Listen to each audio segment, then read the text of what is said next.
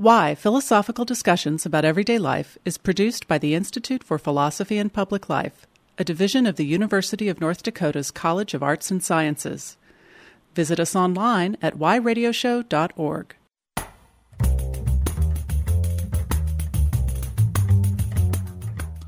Hi, I'm Jack Russell Weinstein, host of Why Philosophical Discussions About Everyday Life. On today's episode, we'll ask the question Should the government care about you? with our guest, Virginia Held.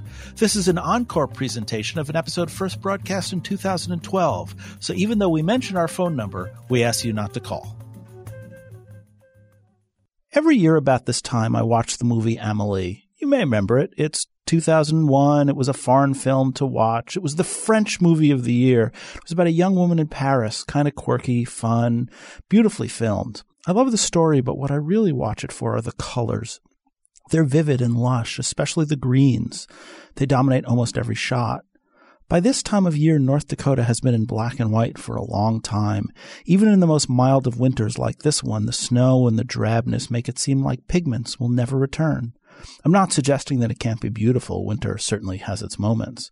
But in February, there's no canola, no sunflowers, no soybeans. The blue of the sky is pale, and my thirst for the living, breathing summer vegetarian leaves me more than parched. Combined with the knowledge that there will be three more months of this, my desire for color pulls me towards the vibrant shades of Amelie. Philosophers like black and white too. We like principles that are clearly defined, strict rules that govern activity. We like words that are precise, no ambiguities, and answers that leave no doubt. Especially when it comes to questions of ethics and justice, we want to know what to do and why to do it. Even when there is uncertainty, we like to describe it as shades of gray rather than celebrate approximation. Human life is messy, but philosophy strives for the clean, and until there are only two shades, right and wrong, most philosophers will never be satisfied. The central rule of ethics is that no one is special, that the rules that apply to everyone else apply to each of us as well. From the perspective of the moral law, each person is interchangeable, but to parents, Children are special and the rules may be different to a spouse or a partner. The person they have chosen to live with is indeed a different category than everyone else. That's the whole point of these kinds of relationships. For them, the central governing principle is care. Talking about care in such a high contrast world is revolutionary. To suggest that love, parenthood, and personal history might have an impact on the universal rules of morality is to suggest that emotions, affections, and context might indeed have something to tell the laws that all people are supposed to follow at all time. Care is the color of ethics. It adds beauty and nuance to morality, the hot reds, cool greens, overwhelming blues. These are the colors of emotion, anger, calmness, affection. These are the emotions of daily life and the feelings that help guide our behavior. To suggest this, though, as we will see in today's episode, is to challenge two millennia of arguments that see reason as the guide for all moral activity. Logic, autonomy, individualism always seem to dominate, and relationships take a back seat to law, predictability, objectivity. We want ethics and justice to be objective in some sense. We want it to arbitrate disputes and be impartial. Can emotions do that? Can parental relationships coexist with the universal claim that we have to treat all people equally? These are the questions that we're going to ask today and they're everyday questions. Mitt Romney, for example, the Republican candidate, said that he wasn't worried about the very poor. He said they're fine. This led to an uproar, not just because many people feel that the social net is inadequate, but because to say he's not worried about them is to admit that on some level he doesn't care. Should he? Even if the poor are fine, as he says, shouldn't they still matter to him? What responsibilities does the government have to acknowledge and recognize each of us as an individual? Is bureaucracy enough? The thing is, the black and white of the North Dakota winter is alienating. It hides the complexity and appeal of nature that lies dormant underneath the snow. The same is true of aloofness. Whether or not the government should care for us, it certainly becomes less interesting and less relevant when it doesn't. Care is a reciprocal relationship, and if the government stops caring about me, I might just stop caring about it. In fact, maybe this is why so many people want it to be so much smaller. Maybe the lack of regard for us inspires a lack of regard for it. After all, as Elie Wiesel famously said, the opposite of love is not hate, it is indifference. And indifference is just another word for not caring. Now to our guest. Virginia Held is a distinguished professor at the City University of New York. She's the author of numerous books, including The Ethics of Care, How Terrorism is Wrong, and Feminist Morality. Virginia, thank you for joining us on Why.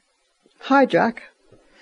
So, Virginia, I sent out the announcement for this episode of the show, and almost immediately on Facebook, one of our listeners posted the response All the government is, is a collection of people, and governments can't care only people can care.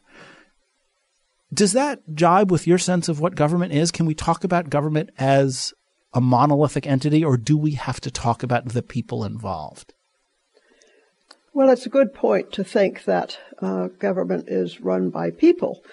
Um, but when we ask a question like, should the government care about you? I'm interpreting it as um, a question about the institutions of government.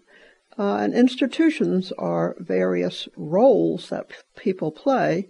So the people who are um, in those roles have certain uh, responsibilities. They um, are supposed to do what they have been uh, employed to do or elected to do. Uh, and so I'm interpreting it in terms of the role that um, uh, people in government are supposed to play. Are they um, are they supposed to care about us in the sense of um, um, being guided to some extent, at least, by the values of care? Uh, care designates um, a sort of cluster of values that's quite different from justice. Uh, we're very used to thinking that government is supposed to pursue justice, uh, but not at all used to thinking in terms of uh, whether it should care about us. It seems to me that this question about the institution or the person is also a question about how we think about society. It seems these days people think of America as civil society as collection of individuals who happen to choose to live together. Are you as comfortable with that as thinking about government as institution, or do you think that also this individuality, these these the society as a collection of individuals, is is also sort of an inadequate way of describing the issue? Well, it's very inadequate to think of society as just an aggregate of individuals. Um, those individuals, those persons, have to care about each other enough to form a society. If a society um, has nothing but people who are pursuing their own interests and there's nothing to, to keep them together, the society falls apart. It doesn't constitute a society. So there has to be um, a minimal level of caring about each other uh, of being related to each other to even form a society that can sustain a political system uh, and have a government and have institutions.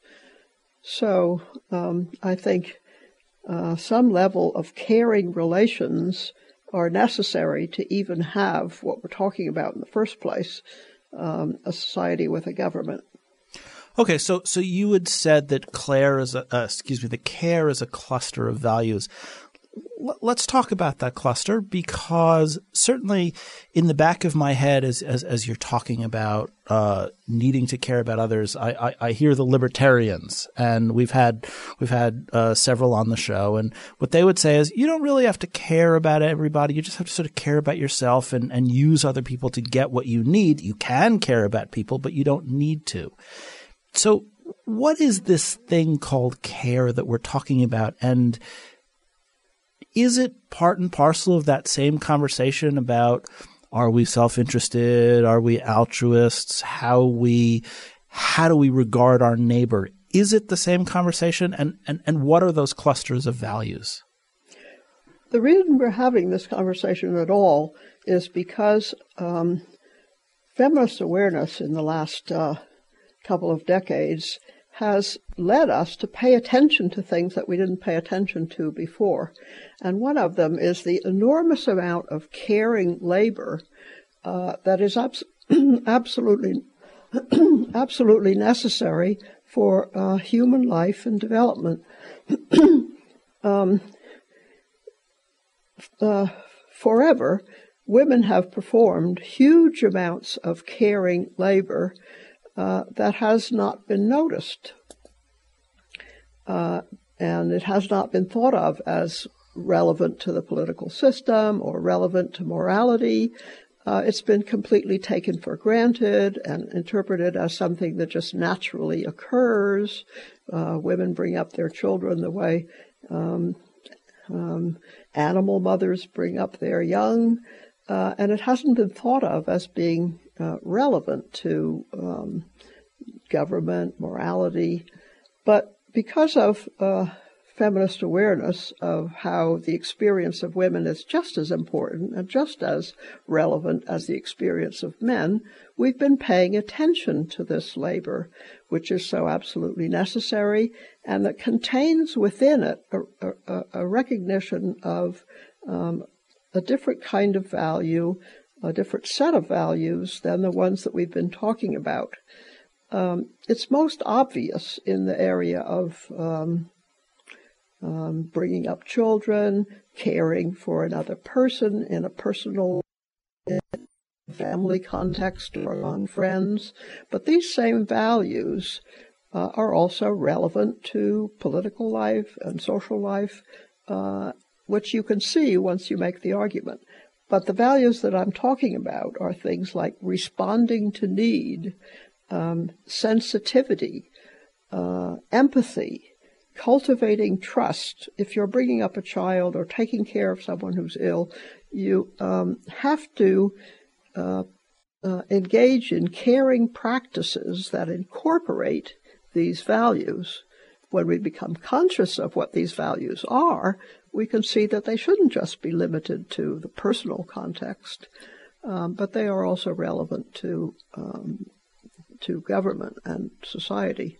So you're making a very, very interesting claim. And, and, and basically what you're saying is that a huge portion of the human population and also a huge portion of our day to day experience has largely been invisible to political philosophers and perhaps to philosophers in general. That mothering hasn't really been the focus of attention when we start to ask these questions. Does, well, that's certainly the case. Um, uh, and what's familiar to us is the thinking that um, developed primarily uh, around the time of Hobbes and Locke, um, in which uh, the the split between public and private became very, very firm and established in people's thinking, uh, and so um, within the family, uh, women performed their caring activities, and men ruled the household. But men in the public domain um, regarded each other as equals, or at least theoretically, uh, thought of themselves as equals, getting together, uh, establishing a social contract to be the foundation for um, a government to which they had consented, but none of this uh, view of the public applied to the view of the private, which was still a, a, a domain in which men ruled, uh, women performed their caring activities, which were not thought to be relevant to um, public life. So, what we're talking about here is, again, a whole cluster of attitudes about how we think of the way our lives are organized, including these categories that are tremendously important for, for all of us. This, what is it that, that, that constitutes public? What is it that constitutes private? Who has influence over whom? And focusing on motherhood and bringing motherhood out of the private changes the way that we think about the public. You talked about Hobbes and Locke. These are uh, 17th century philosophers who basically designate the beginning of what philosophers like to call modern philosophy and, and modern political philosophy, and, and, that society is an agreement between people. But but motherhood, right, isn't an agreement in a certain sense. You don't choose who your mother is. You don't choose who your child is, and and through much of human history, you don't even get to choose whether you had a child or not. So when we're switching the private to the public and we're thinking about motherhood as this model of a political relationship, does it require us to completely change our way of thinking about how we relate to other people and the government? In some ways, yes, but let's not suppose that uh, that thinking this way means that there's no more private. Uh, there will still be what we want to think of as private and what we want to think of as public. But the values that we can recognize that um, are most obvious in the context of family and friendship are values that are also um, very relevant to uh, government, society, um, these other areas that have not been thought of in those terms. Um, and let's contrast care and the values of care with the values of justice. We have no doubt that uh, justice is a value that's relevant and applicable in public life. Uh, justice um, refers to a cluster of values such as equality, uh, respecting people, people's rights, um, t- treating people fairly. Um, so the values of justice we already associate uh, with public life and with what government ought to be concerned with. Thinking that government ought to be concerned with care, um, in many ways, is quite different, quite new, uh, but it, it um, it's been around for quite some time. That uh, on some views we would have to think about uh, people's needs and how government should uh, concern itself with those needs. Certainly, the libertarian uh, thinks that government should not care about people, that government should concern itself um, with uh, um, the minimal tasks of of uh, catching thieves and punishing murderers. But the libertarian builds the conception of government on an entirely unrealistic view of human beings as self sufficient. Uh, the image is of a self sufficient individual who's perfectly fine if just left alone. But this is extremely unrealistic and fails to understand uh, or notice how interconnected we are, how, how dependent we are on other people. Uh, hardly anybody grows their own food anymore. And if they do, they don't build their own tractor, they don't build their own road to take their goods to market. Um, we're all t- tremendously interconnected and dependent on others, and we need to notice this. And as a as a as a person, as a human being, each of us is completely dependent on others for the first years of our lives none of us would even be here if we had not um, received enormous amounts of care uh, for the early years of our lives, at least. And most of us need care at some other points in our life also. So we need to recognize and acknowledge that human beings are dependent on one another, interconnected, relations um, tie them together, and um, it certainly is an appropriate function of government to uh, respond to people's needs, to build trust among people, uh, to um, um, consider the welfare of citizens and uh, do the kinds of things that care would suggest. Once in a while, uh, if you're sensitive, you understand that the best way to care for somebody is to leave them alone. But much of the time, uh, that's not the case.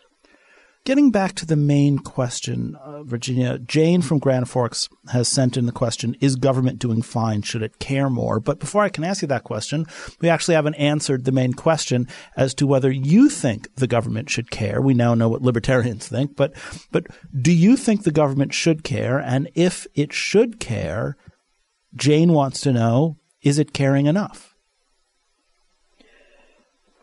Well, I think uh, certainly it is an appropriate function of government to um, um, be influenced by, guided by the values of care.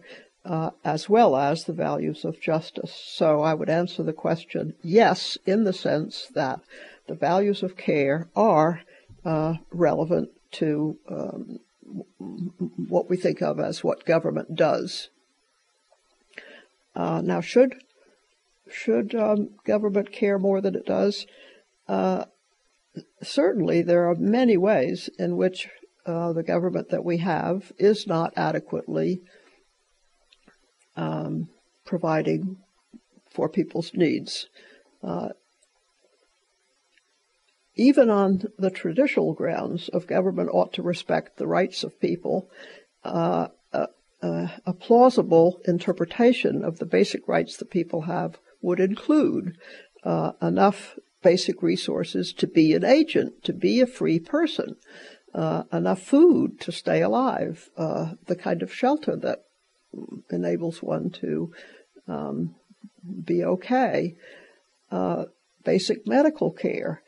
Um, most most uh, countries around the world recognize that among the basic rights that um, we ought to respect are these economic and social rights, as well as the civil and political rights of fair trial, right to vote, uh, that kind of thing. But the United States, in this respect, um, is way behind most other countries in not recognizing something like a basic right to the basic necessities that we need to live. There are lots of programs like food stamps or um, unemployment insurance or welfare that help out, but they are not understood as basic rights. Um, if Republicans um, get into power, they would like to do away with many of the programs that uh, help um, in in um, assuring basic rights. Um, and they wouldn't be, we would not be able to challenge them um, on grounds that these are constitutional rights or human rights that ought to be respected in the U.S. legal system because the U.S. legal system has not yet recognized them as basic rights. But um, on any reasonable understanding of what it what it is to be a free person and have the means that one needs to um, act and be free, uh, these rights ought to be recognized.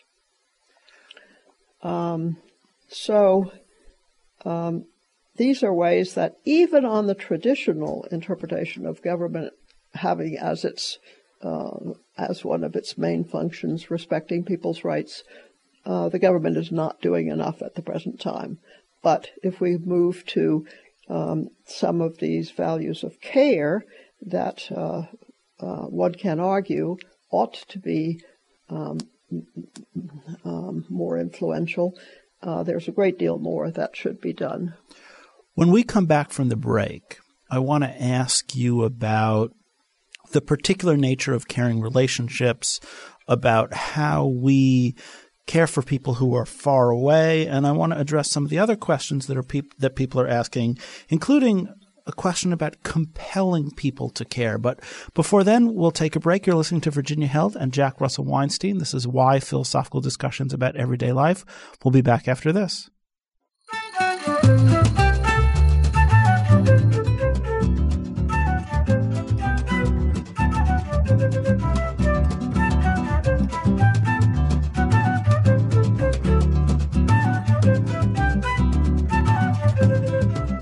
The Institute for Philosophy and Public Life bridges the gap between academic philosophy and the general public. Its mission is to cultivate discussion between philosophy professionals and others who have an interest in the subject, regardless of experience or credentials. Visit us on the web at philosophyandpubliclife.org. The Institute for Philosophy and Public Life, because there is no ivory tower.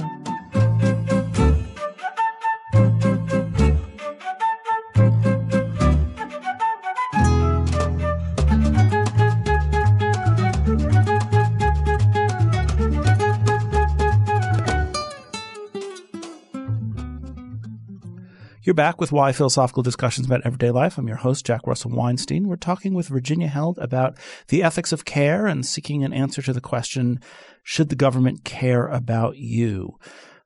As we've been talking about this, we've been talking about the relationships between mothers and child, uh, children, and, and, and parenting, and, and neighbors and friends, and all these sorts of things. And and of course, thinking about children always gets me thinking about my own child and the experience of watching my child come into the world. Now, when we talk about ethics. Philosophers are always asking, should we do this? Should we do that? Are we free to do this? Are we free to do that? When Adina was born, I always describe it as feeling the earth shift on its axis. Nothing would ever be the same for me the moment that I saw her. I don't think that's hyperbole. I think that my day to day life just proves that. And so if a philosopher were to come along and say, should you care about this child and should you care for this child, a distinction we're going to get back to in a second, I'd look at them that they were nonsensical.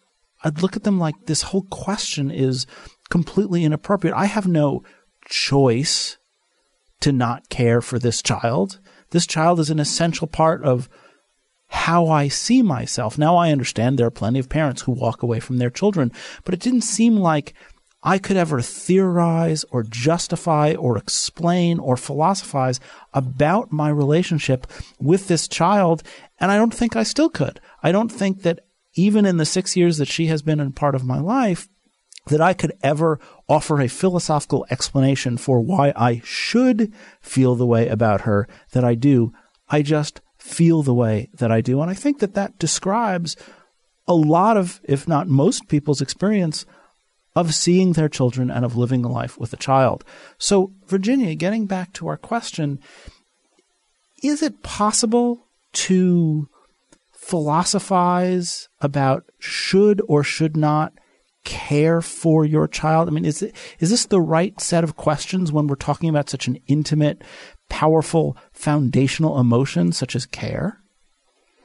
Well, that's a very moving description of uh, um, what what a fundamental challenge um, thinking about care provides to the traditional ways of thinking about ethics, because you can you can interpret the dominant moral theories of Kantian morality or utilitarianism uh, as a kind of um, expansion into the whole of morality of what we think uh, traditionally about political life. Um, impartiality is uh, um, the highest requirement. Um, justice is the mm, predominant uh, value. And um, um, rights are the fundamental uh, ways in which we think about um, what we ought to do. and yes, when you think about uh, your relation to your child, it challenges um, uh, the the the priority of impartiality. Because um, what you feel towards your child, and it's a it's a sense of moral obligation, not just something that you think um, you can't help feeling, even if it's immoral uh, it's a sense of um, compelling um, moral concern. Uh, and it's a challenge to the impartiality of traditional morality. And it's a challenge to the um, view that morality should rest in some way entirely on reason, because a lot of the emotions we feel for those closest to us uh, are valuable emotions, um, morally morally important and um, morally important emotions that contribute to morality, and we need to understand um, how to uh, think about these things um, in a way that is uh, uh, recognizing that this is not just a domain that happens our our um, lives as parents, as family members, as friends. Uh, we we have um, moral concerns in this domain, and we look for moral guidance, and we're trying to figure out morally uh, what we ought to do as parents, as friends. So it's a fundamental challenge to morality as traditionally uh, conceptualized to um, give its appropriate importance to the experience we have uh, in this domain, in the domain of care, uh, of um, uh, being engaged in caring practices, uh, and understanding the values involved. And when we do that, we have to rethink uh, the, the kinds of moralities that have been dominant and also um, rethink um, how we think about politics and society. Aaron from Bismarck asks whether we're obligated to take care of children, uh, the elderly, the disabled. He also asks whether how this relates to free will. And but before we answer that question specifically, as in preparation, when we're talking about care, are we talking about caring for someone or caring about them? And how do those two things relate? And what I mean by that is we can certainly care for people we dislike. Uh, we can be employed to care for people. Uh, dependency workers or caregivers do this quite often. They may not care about them the way that, let's say, I care for Adina, or the way that another parent cares for another child, or just friends care for other friends. At the same time, there are people who care for people, or sorry, who care about people, but who don't have the ability, either the means or the skills to care for them. What's the relationship between caring for and caring about them? And how does that relate to our obligation to care and whether or not we can force people to care about or for anybody? Well, I think they are different. Um, when you take care of someone, uh, you are involved in in uh, work.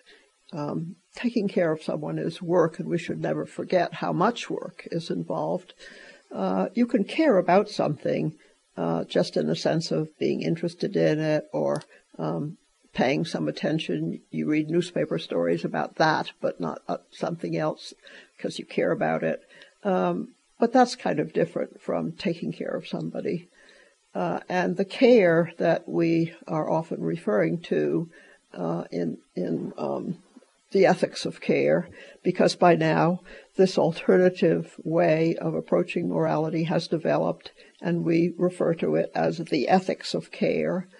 Uh, the values that we're emphasizing in the ethics of care uh, have to do with a lot more than just caring about people.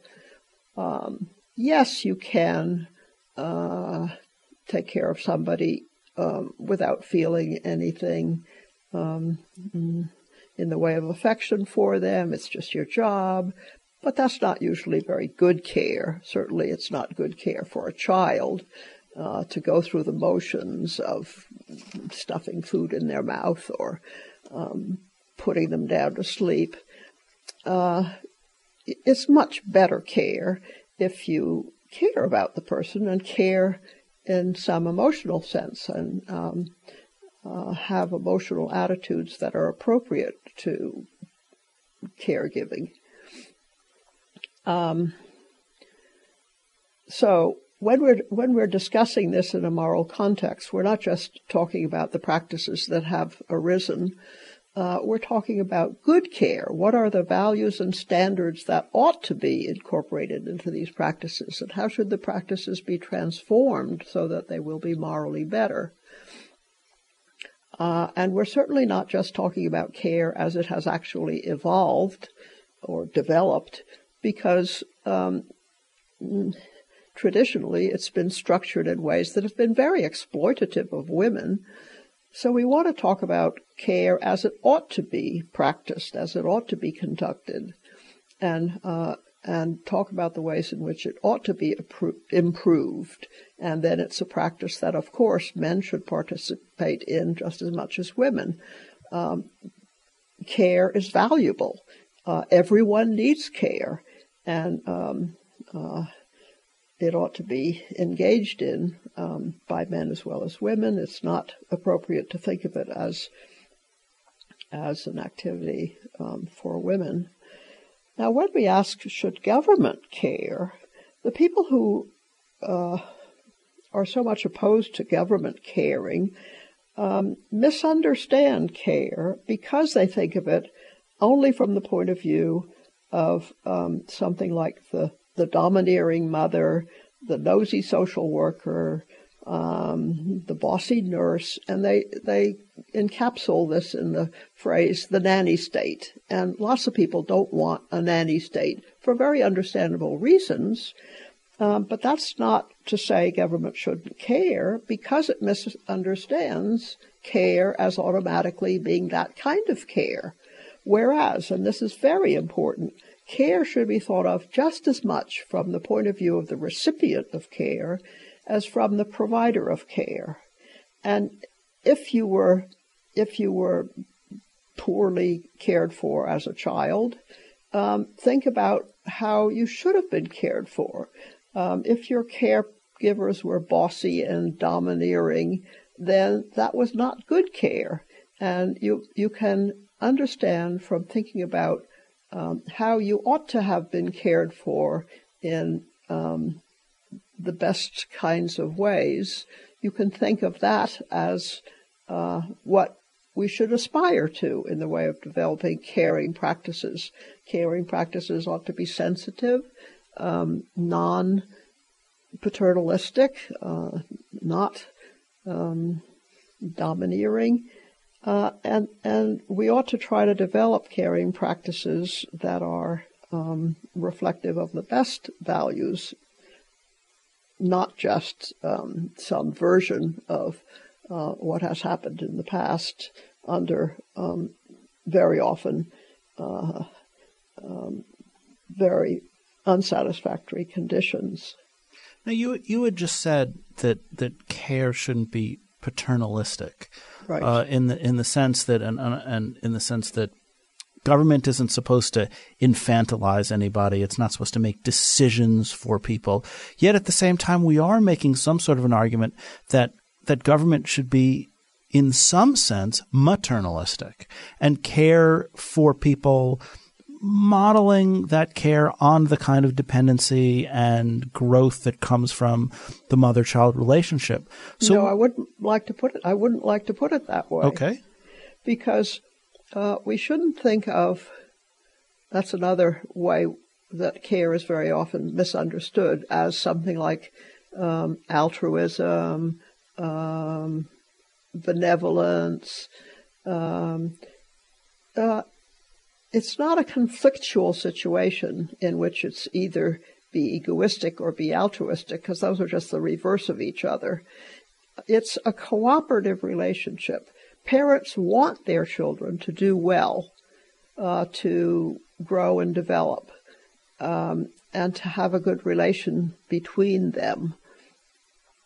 Uh, and it's a cooperative relation in which they're mutually seeking um, the the growth and development of the child and the um, um, parent achieving their their uh, objectives of bringing that about. And then it's the parents that get old and sick and weak, uh, and the children might feel an obligation to take care of the parents or um, um, uh, might might again be thought of as wanting the parents to be okay, to be cared for, to be um, getting what they need. So it can again be thought of best as a cooperative relationship, not um, a conflictual situation in somebody in which somebody has to be either egoistic or altruistic. Okay, so with, with this in mind, I'm, I'm thinking of uh, Caitlin's question from Grand Forks, which is how do we care about people who are far away from us, or how do we care about people who we may not know? Isn't isn't part of the role of government to do precisely those sorts of things? But that's not necessarily what we usually think of as care. It is thinking of, of things as entitlements or laws or protections. So a, a, different person uh, asked about the minimal state while you were talking, and, and is the government uh, required to do more than just protect? And I think Caitlin's question is is going to the same heart to the, to the same point, which is how can we describe care, which points to particular relationships, when we're talking about strangers or people very far from us? It's going to be it's going to be a very weak version of care compared to how you feel about your own family. Um, but yes, we can care about very distant people uh, in the sense that uh, we're not indifferent to them, um, and we care enough about them to um, want them to um, be okay, uh, not have to die of starvation. Um, lots of humanitarian efforts uh, show that people do care to some extent uh, about very distant people. Um, that can be um, reflected much more effectively and satisfactorily um, in uh, other things than um, the occasional humanitarian effort by some private group. Very often, we could think that that um, uh, for at least a certain range of of uh, concerns that we have of this kind, government is a much more um, appropriate way of um, having what we care about put into effect. Um, there's very little that we as individuals very often can do uh, to alleviate the suffering of people, of a lot of people um, who are strangers and distant to us. Uh, yes, we can send some money to some charity, or we can we can um, work for some charity for some parts of our lives, and so on. But very often, at least for our fellow the fellow members of our own um, society or our fellow citizens, government is a much more effective way to uh, carry out uh, the kind of um, caring that we have for those that are distant to us. Um, it's going to be a very different kind of care that we uh, feel and, and, engage in um, when the when the people are strangers and far away but it is can it can still be very well thought of as a version um, of care. That's very interesting because, in essence, we finally answered the very first question that we asked, which is it's not so much that that that government is a collection of people and not an institution, but what government also seems to be is a tool that extends our own care to other people. It makes our arms longer. It makes our eyes see better. And so what government is, is the institution and the agency that allows us to care about people we don't know. That it is, it is the thing that connects us to people that, that we wouldn't be able to care about if we didn't know they existed or if we couldn't communicate to them. Yeah, I think to some extent that's right. Um, and um, it's uh, it's partly that it's an appropriate function of government to see that um, uh, the needs of people are met, that uh, the needs of citizens are, are met, and it's partly a way for us, other citizens, um, to to um, carry out uh, what we think of as what we ought to be doing for our fellow citizens. We have a few minutes left, and, and Aaron has sent a question, and Aaron's clearly read some of your work because he's taking a quote and he's throwing it back at you, which oh. which we always really enjoy. He, he's quoted you as saying, "The ethics of care may not itself provide adequate theoretical resources for dealing with justice," and he wants you to explain it. So, in other words, he's quoting you as saying that that that the ethics of care doesn't necessarily have all the theory behind it that a theory of justice has and may not be able to answer all of the same questions.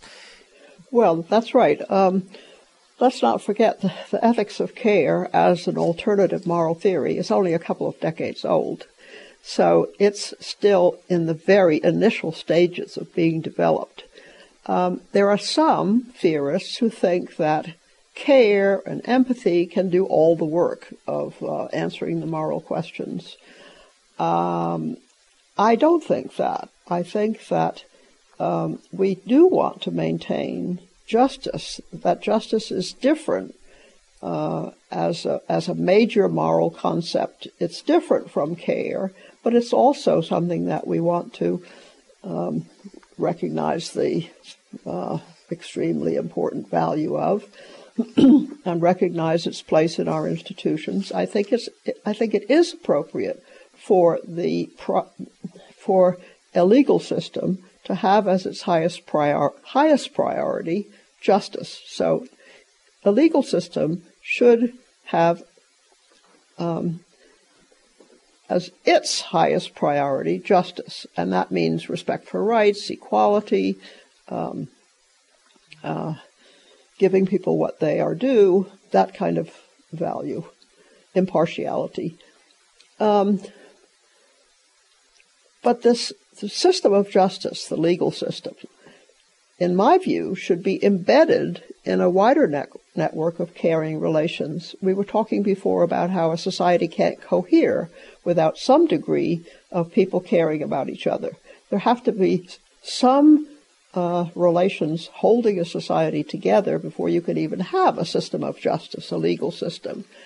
Uh, and I think that should be thought of as um, a wider network of caring relations that eventually should include the whole globe. But for now, uh, it includes something like the the social system within which we have um, states, uh, governments, and um, legal systems, that kind of thing. Uh, so justice is different from care in the sense that the meanings uh, are different uh, what's being referred to as its constituent values, basic values, can be different. Um, but uh, we need both, in my view, uh, to understand a great many things that need to be done. And within a justice, within a system of justice, a legal system, uh, justice should take priority. But there are lots and lots of things that we're concerned with that are primarily questions of law. They're questions of, um, um, say, the budget. What should the budget spend on this, that, or the other?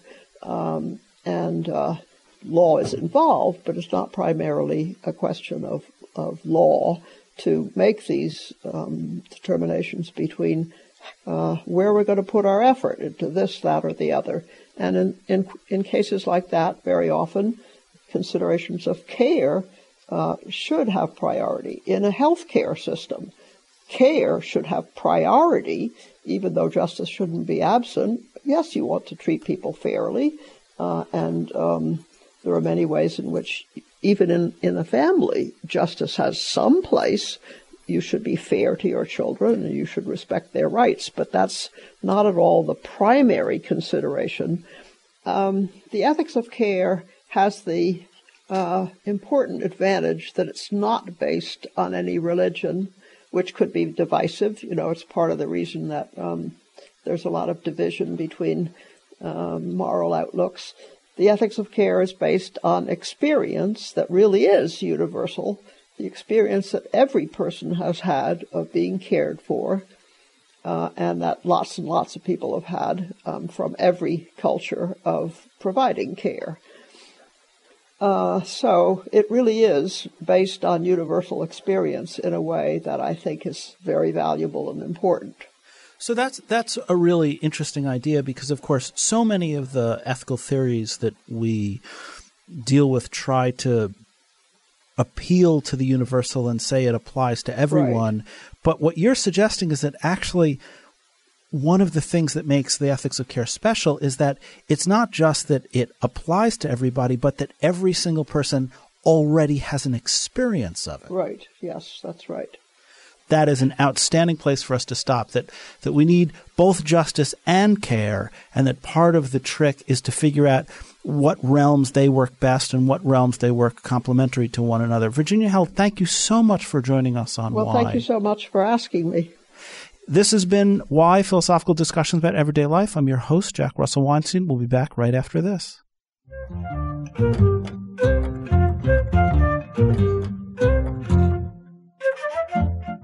Visit IPPL's blog, PQED Philosophical Questions Every Day, for more philosophical discussions of everyday life. Comment on the entries and share your points of view with an ever growing community of professional and amateur philosophers. You can access the blog and view more information on our schedule, our broadcasts, and the Why Radio store at www.philosophyandpubliclife.org.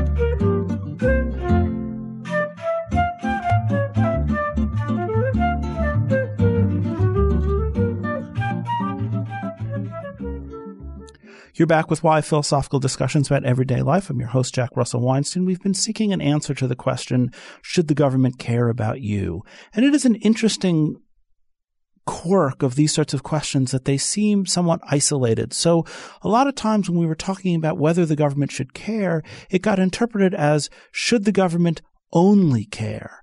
And in the last bit of discussion, we saw that the government shouldn't only care. It should be concerned with justice. It should be concerned with law. It should be concerned with, with a whole range of things. Care is one of them. But care seems to be the thing that holds it together because the government is an agent for care. It allows us to expand our notion of care and allows us to expand our connections to other people. Yes, we will feel more intensely the care we have for our children, for our loved ones, for our family, for our neighbors, for our friends. But that doesn't mean we don't have to care for other people, people who we might only know in theory, for lack of a better term. It's also tremendously interesting to be part of a conversation that's fairly new in philosophy.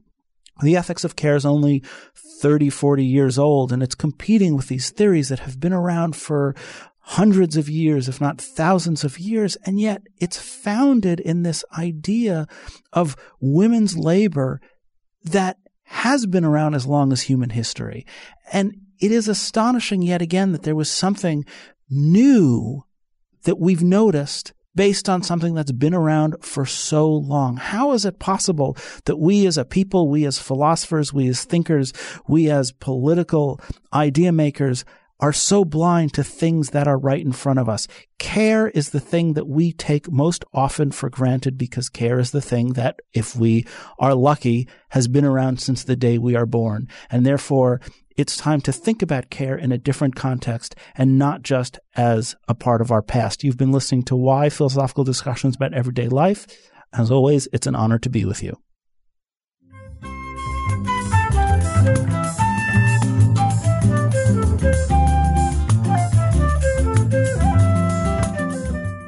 Why is funded by the Institute for Philosophy and Public Life Prairie Public Broadcasting, and the University of North Dakota's College of Arts and Sciences and Division of Research and Economic Development.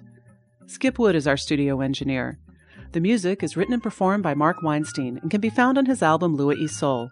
For more of his music, visit jazzfluteweinstein.com or myspace.com slash Mark Weinstein. Philosophy is everywhere you make it, and we hope we've inspired you with our discussion today. Remember, as we say at the Institute, there is no ivory tower.